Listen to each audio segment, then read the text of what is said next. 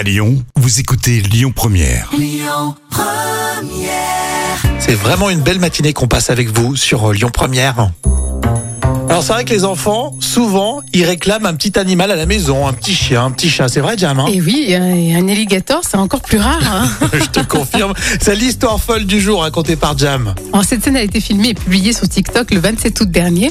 Alors, je vous préviens, c'est peu banal hein, et ça fait le buzz. Alors, une petite fille toute mignonne se promène avec euh, son animal de compagnie. Alors, elle s'appelle Jenny et la petite bête qui l'accompagne s'appelle Wally.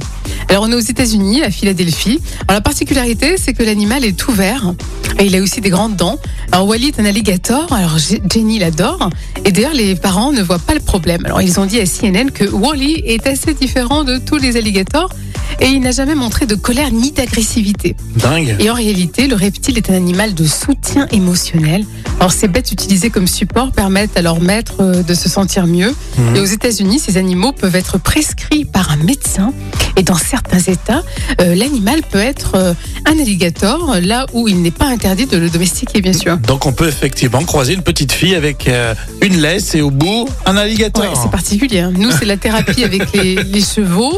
Oui, c'est vrai que c'est ça. J'ai pensé aux chevaux, un petit peu aux chiens et aux chats, mais un peu moins. Mais sur- Ouais. on parle souvent en France des chevaux. Hein. oui, c'est quand même plus attachant un cheval qu'un Je alligator. sais pas, hein, c'est très affectueux un alligator. Ah, avec sa mâchoire comme ça, Si ouais. tu le nourris régulièrement, il est Oui, il reconnaissant. vaut mieux, oui. Est-ce que vous avez un animal à la maison? Est-ce que le Père Noël en a apporté un au pied du sapin? On veut savoir ça sur le Facebook officiel Lyon Première. Et puis tout à l'heure, ça sera un vrai ou faux consacré à Garou. Tiens. Écoutez votre radio Lyon Première en direct sur l'application Lyon Première, lyonpremière.fr et bien sûr à Lyon sur 90.2 FM et en DAB+.